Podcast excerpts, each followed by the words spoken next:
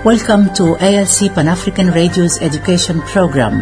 The education program is a radio production by African Leadership Center Fellows based at the center, where they analyze diverse issues on peace and security in Africa. Why is there no comprehensive sexual harassment policy at the African Union? Varaizu Mupunga, a fellow from Zimbabwe at the Africa Leadership Center, discusses what she terms the hashtag MeToo movement in the African Union and unpacks findings of the high-level committee set up to investigate allegations of sexual harassment and assault at the AU.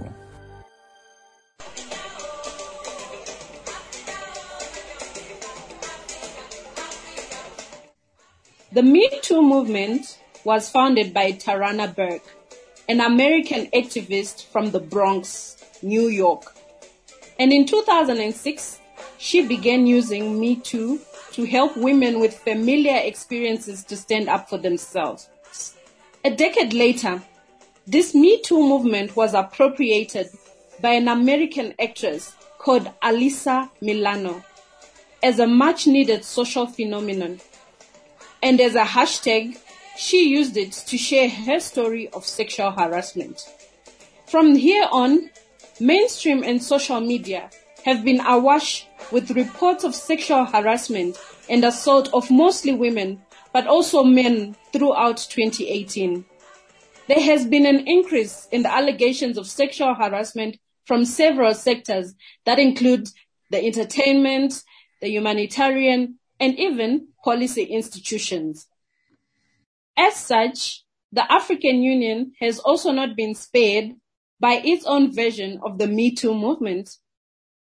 According to a reporter from an online publication, Quartz Africa, Lynsey Chutel notes that the Pan-African institution has a version of its own Me Too movement.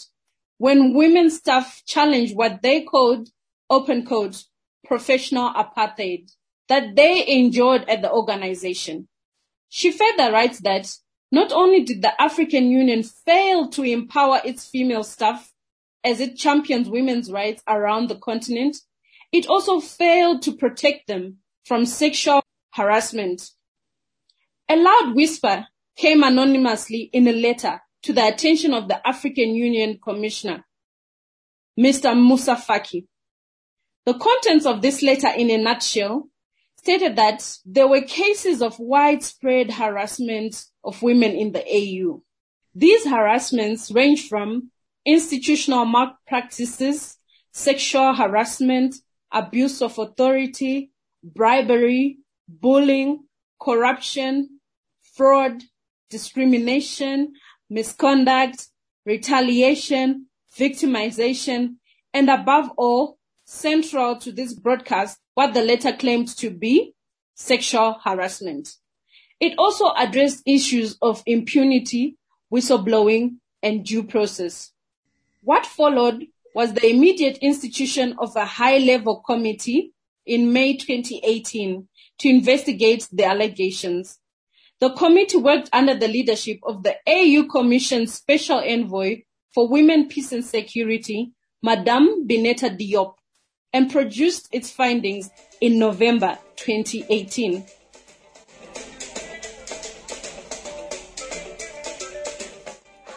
According to a report on the outcome of the investigation of allegations of harassment against women and other institutional malpractices in the AU report, numerous interviews with a range of senior officials and staff at all levels, including 88 individuals who brought information and their opinion on the various cases in question were interviewed. The committee worked on balance of probabilities, best evidence rule, triangulation, corroboration in all its interviews in order to arrive at findings of a prima facie case, calling for further investigation and eventual redress. With all the work done, and the fancy words I have just quoted from the report. The big question is why? Why is it that an institution in which many seek justice, protection, and recourse lacked the safe spaces to interrogate harassment.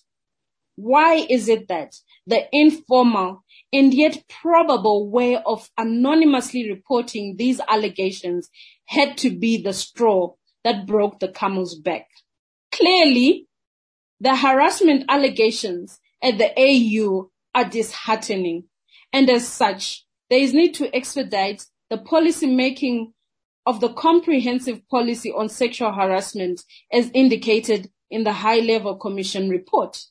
This article seeks to recommend the following when going about the policy formulation. Firstly, there is an urgent need to seek the help of African women who are known to have broken the glass ceiling in socio-political and economic spheres to push for and champion the rapid process of policy formulation so that this does not take years to complete. Secondly, there is need to pay young AU employees, interns and volunteers with mentors with whom they can freely and frequently share such issues.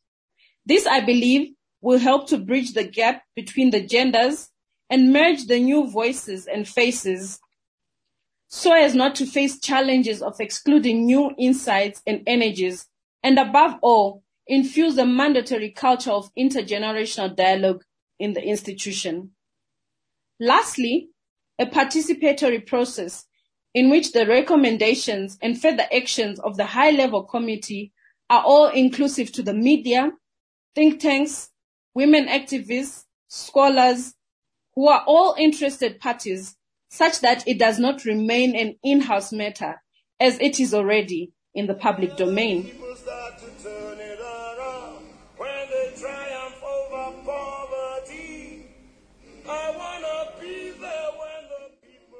There is much more that needs to be done in order to expedite the implementation of these recommendations.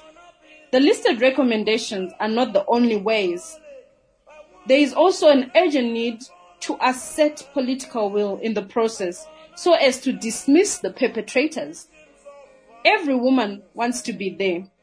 And I also want to be there to see the process of the sexual harassment comprehensive policy implemented. I therefore commend the efforts of the high level committee led by Madame Diop for all the efforts they have put in place. And I have no doubt that the policy will be implemented and that the listed recommendations will be considered. Hashtag MeToo. That was Varaizu Mupunga, a fellow from Zimbabwe at the Africa Leadership Center.